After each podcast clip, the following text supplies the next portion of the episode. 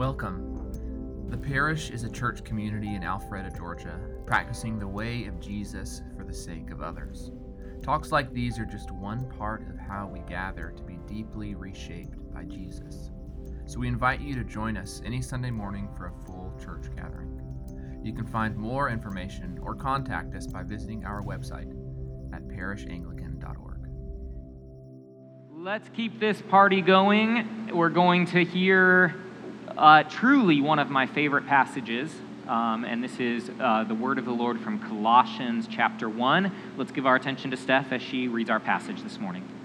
This is the first chapter of Colossians, verses 15 through 28. The Son is the image of the invisible God, the firstborn of all creation. For in him all things in heaven and on earth were created, things visible and invisible whether thrones or dominions or rulers or powers, all things have been created through him and for him. He himself is before all things, and in him all things hold together. He is the head of the body, the church. He is the beginning, the firstborn from the dead, so that he might come to have first place in everything. For in him all the fullness of God was pleased to dwell. And through him, God was pleased to reconcile to himself all things, whether on earth or in heaven, by making peace through the blood of his cross. And you who were once estranged and hostile in mind, doing evil deeds, he has now reconciled in his fleshly body through death, so as to present, present you holy and blameless and irreproachable before him, provided that you continue securely established and steadfast in the faith, without shifting from the hope promised by the gospel that you heard, which has been proclaimed to every creature under heaven. I, Paul, became a servant of this gospel. I am now rejoicing in my sufferings for your sake, and in my flesh I am completing what is lacking in Christ's afflictions for the sake of his body, that is, the church. I became its servant according to God's commission that was given to me for you, to make the Word of God fully known, the mystery that has been hidden throughout the ages and generations, but now has been revealed to his saints. To them, God chose to make known how great among the Gentiles are the riches of the glory of this mystery, which is Christ in you, the hope of glory. It is he whom we proclaim, warning everyone and teaching everyone in all wisdom, so that we may present everyone mature in Christ. The word of the Lord. Thanks be to God. Thank you, Steph. Boy, we might have Steph read the scripture and Sunny do the announcements every time from now on. That was excellent. Ah, uh, all right. Well, what a packed passage right? Like we could spend years on what Steph just read. Um, that is one of the richest, most doctrinally dense, most theologically robust passages uh, that I think is in the whole of Scripture. I just, I, I love it. And yet, that passage comes to us not as a formula, not as a bullet list, in fact, not even as prose. Most scholars believe that what was just read to us was a song, was a hymn, one of the first hymns sung by the early church, poetry set to music. This was how they worshiped, by singing songs like that. And, uh, and, and actually, at the end of our gathering, Andy's going to lead us in a song that uses those exact words from Scripture. And so we'll be joining in a you know 2,200 year old tradition of singing these words about Christ uh, as we worship together. And so uh, first of all, let's just notice that, that the Bible tells us these deep, fascinating, mind blowing things about God, and then it does it in an artistic, creative, beautiful, poetic way that is not so much about mastering the uh, information, but is about letting it get into us and change us and, and challenge us.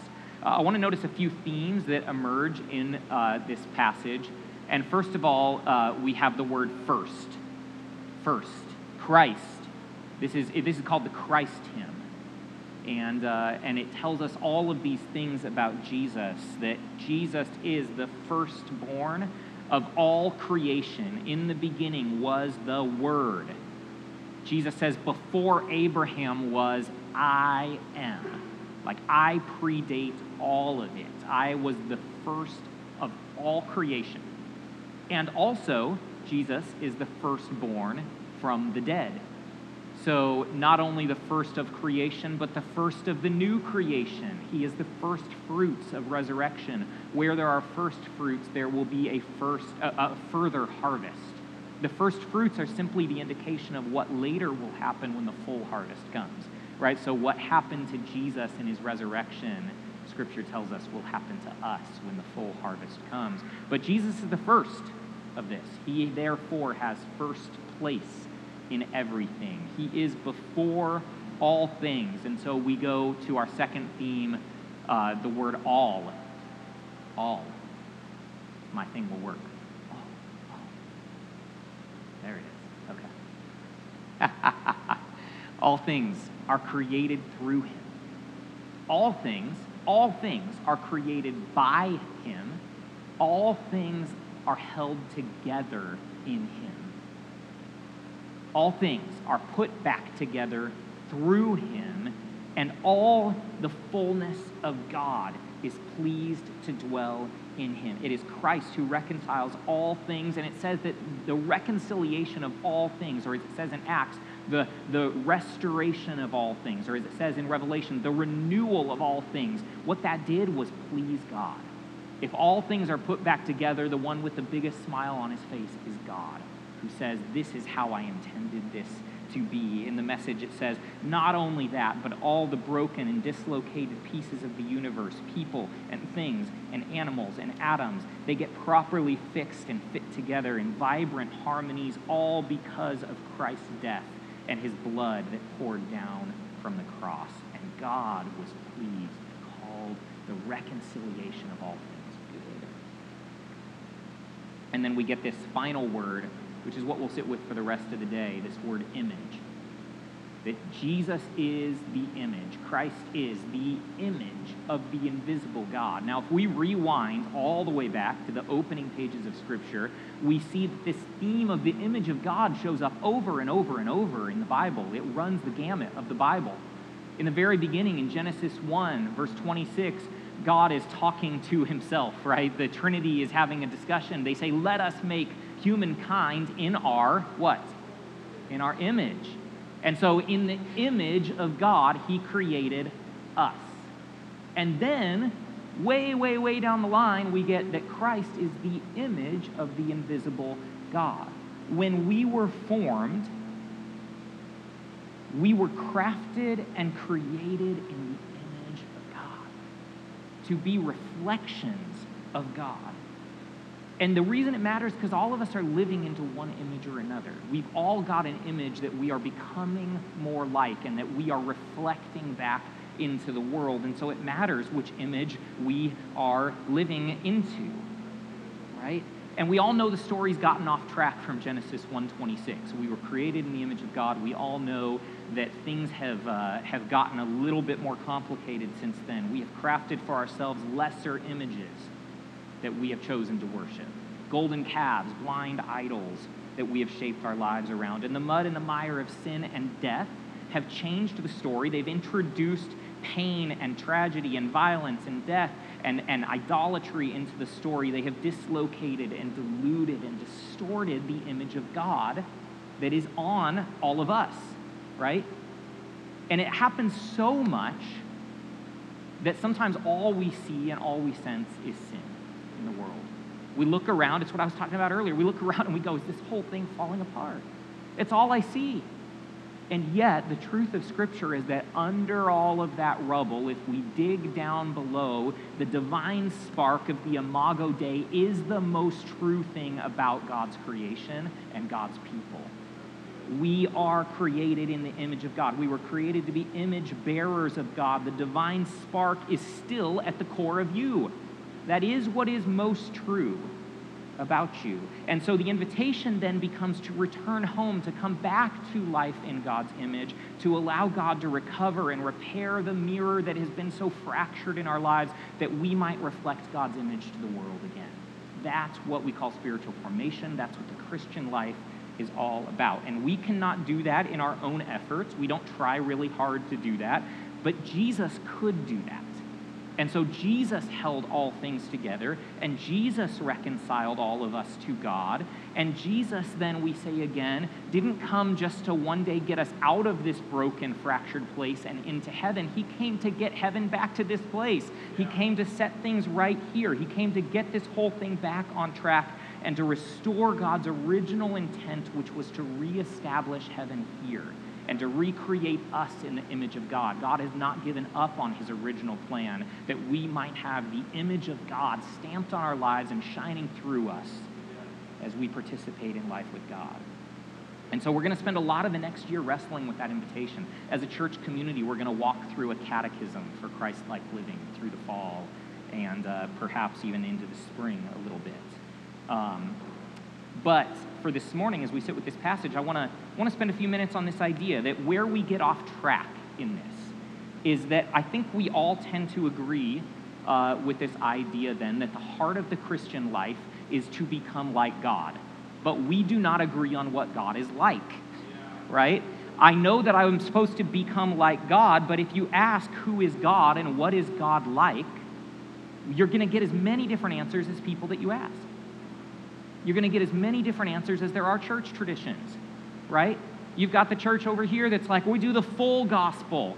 And, and, and yet it looks like this. And we've got the church over here that's like, we believe the whole Bible. But it looks really different. It's like, what's going on here? What's going on here? And, uh, and so we have to wrestle with what is God like if we're going to become like God. This is the basic task of theology. We are often told that there's an authoritative source that will clear this up for us, that will help us know for sure what God is like, as clear as on black and white, as, as written page. All we need to do is read the Bible, right? if only it were that simple. Because uh, I think that's the right answer, it's just not nearly clear enough. Because if you actually sit and read the Bible, if you take the Bible seriously, depending on how we read it, depending on how we understand and approach it, it can be a primary source of clarity, but it can be a primary source of confusion also. Um, I confess my complex relationship with the Bible because sometimes I pick it up and I'm like, oh, like, yes, that's good news. And then I flip somewhere else and I'm like, what? right? Right? And, and, and so we struggle to reconcile what sometimes seem to be disparate images of God. And if I pick up my Bible and I start reading with the assumption that every word and every deed that I come across is God endorsed just because it's in the Bible, that it's how God thinks and what God is like, and if I then toss that in with some things I heard in a sermon, and then I add to that what I learned as a memory verse in Sunday school, and then I throw in some conventional wisdom, like I guess I should also let go and let God because that had the word God in it, so it must be true. And I mix all of these things together. I've got bits of Joshua and Judges and Jude and John and Jesus, and I throw them all together into my Bible bucket, and then I hit blend, right? And I got this smoothie theology right? And uh, the chunks of Leviticus are like the pits of the spinach that just never fully. Uh, God comes out of the smoothie feeling pretty schizophrenic, if we're honest. I mean, I, I don't know if you've experienced this, and, and if not, I'm happy for you, right? Like, that's great. That's great. But for me, sometimes what seems to emerge out of the blender is like this Picasso looking God, where it's like it looks a little distorted at times and, uh, and, and, and I struggle with that. And maybe you're thinking, isn't that exactly what we're supposed to do? Isn't that what we're supposed to do? If the whole Bible is true, aren't all portions of the Bible equally authoritative?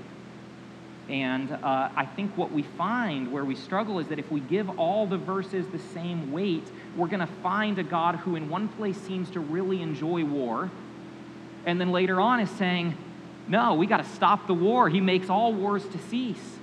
And, and, and if we're honest, sometimes then we find this God who appears to be vengeful and other times merciful. And sometimes he's demanding sacrifice and sometimes he's forbidding sacrifice. What's going on here?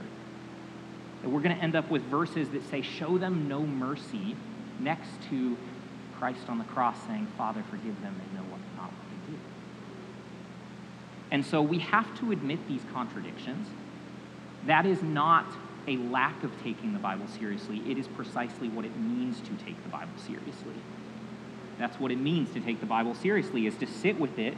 And the irony is that the more seriously we take it, the more we recognize that Scripture does not often behave like we expect it to. It's just not as clear as we want it to be always. And, uh, and we have to wrestle with that. And so as we, as we sit with those contradictions, we end up with some, some need to get some clarity in order that we might have a coherent faith. And it sounds really nice and it's easy to say and it goes down easy to say, God said it, I believe it, that settles it, right? Or, or, well, it's in the Bible and I affirm everything in the Bible to be equally true. But the reality is, no, you don't. and neither do I, right? We don't. And if we had more time, we could demonstrate that. We could go through Scripture and realize that all of us are picking and choosing. All of us are building a canon within the canon. All of us are emphasizing some things and minimizing other things. Here's what I want to say that's actually okay because there's no other way to do it. The problem is not that we uh, are, are using certain things that we pick and choose. The problem is that we don't often exercise any intentionality about how we do that. And so we are rarely given a framework for how to pick and choose, how to know how to make sense of things that feel disparate. And so, whether we know it or not, we all rely on subconsciously what scholars call a hermeneutical key. Hermeneutics are interpretation, right? There is a way we are interpreting Scripture subconsciously. And the key is the thing we use to say, what is the real story happening here? This is why we get so many different understandings of what the Bible's all about, what Scripture's all about, what church is all about, what Jesus is all about. We need to decide is what's the key we're going to use to open up the treasure? What's the cipher we're going to use to crack the code? We're all filtering Scripture through some sort of interpretive criteria. We need to be intentional about what criteria we choose. And then we get this He is the image of the invisible God.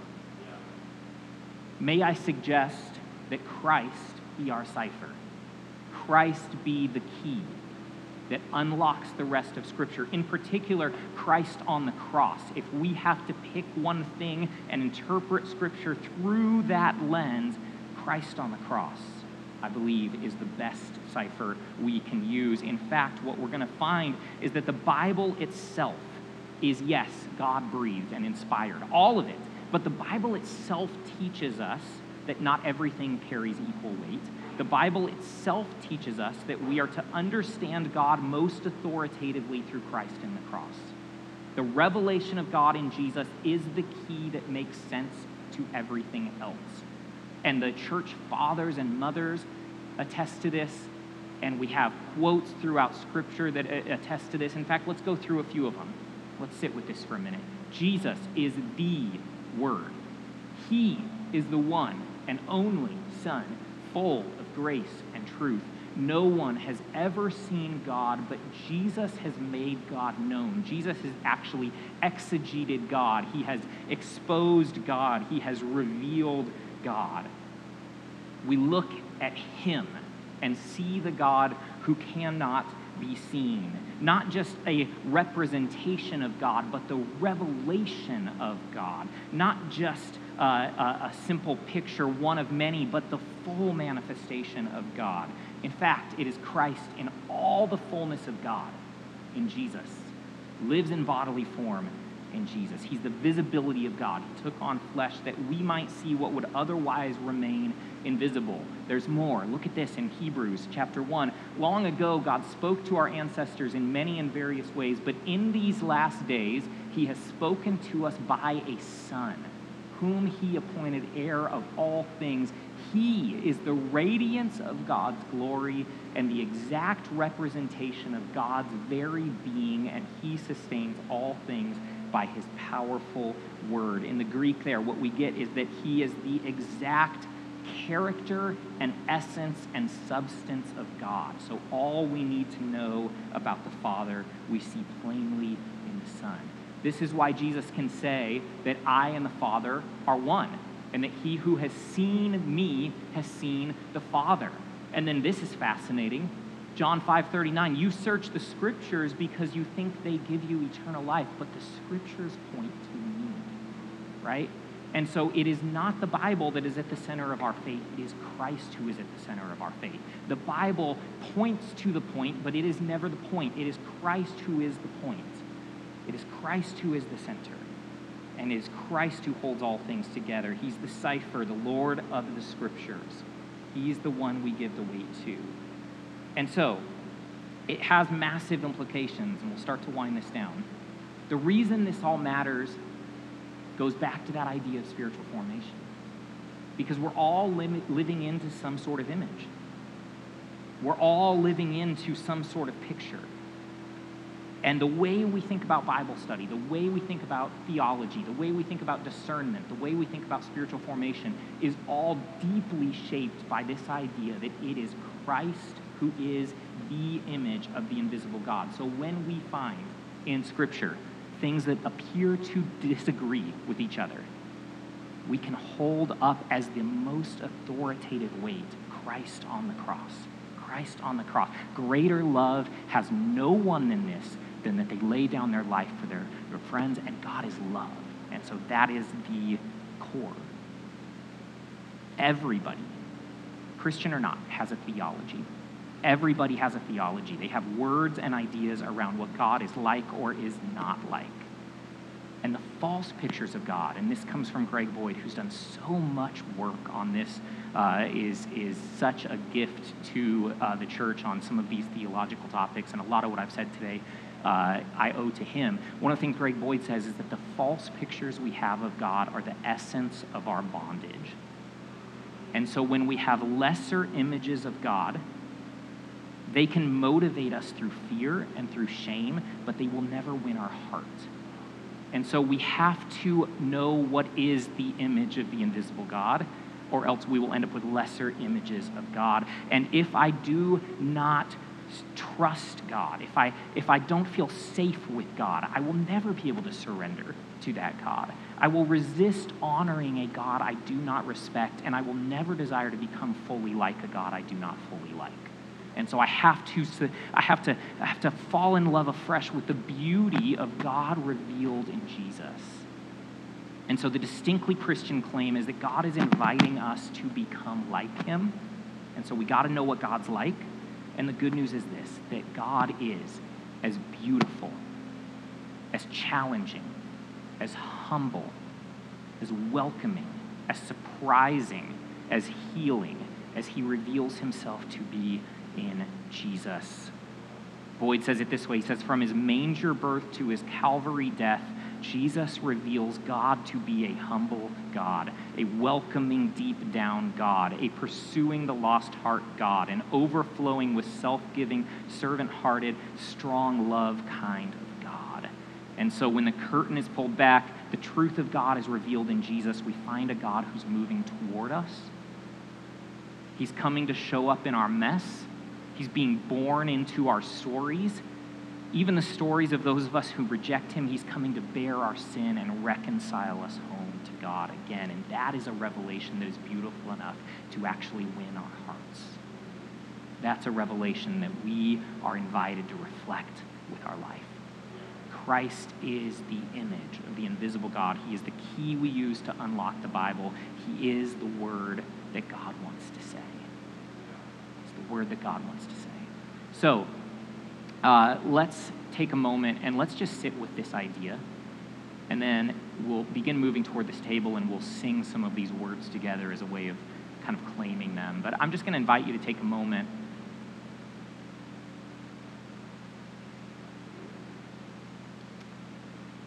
And think about any place where maybe you're struggling with God.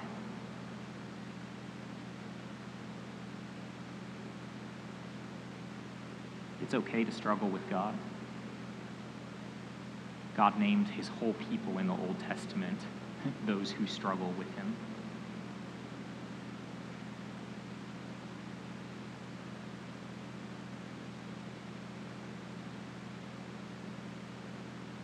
But notice those places and then hold them up to our master criteria, the key of Christ on the cross. Just allow God to speak to you about who he is in your lives.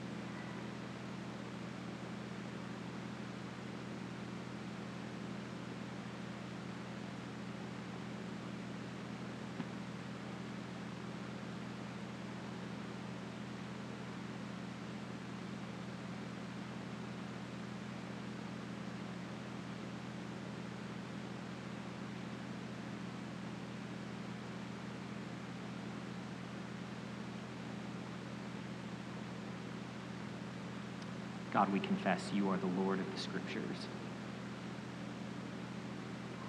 So as we open up the Scriptures, we thank you for them because they point us to you, and you are our life. Form us again into the image of God, which is the image of Christ, which is the image we were created praise in Jesus' name.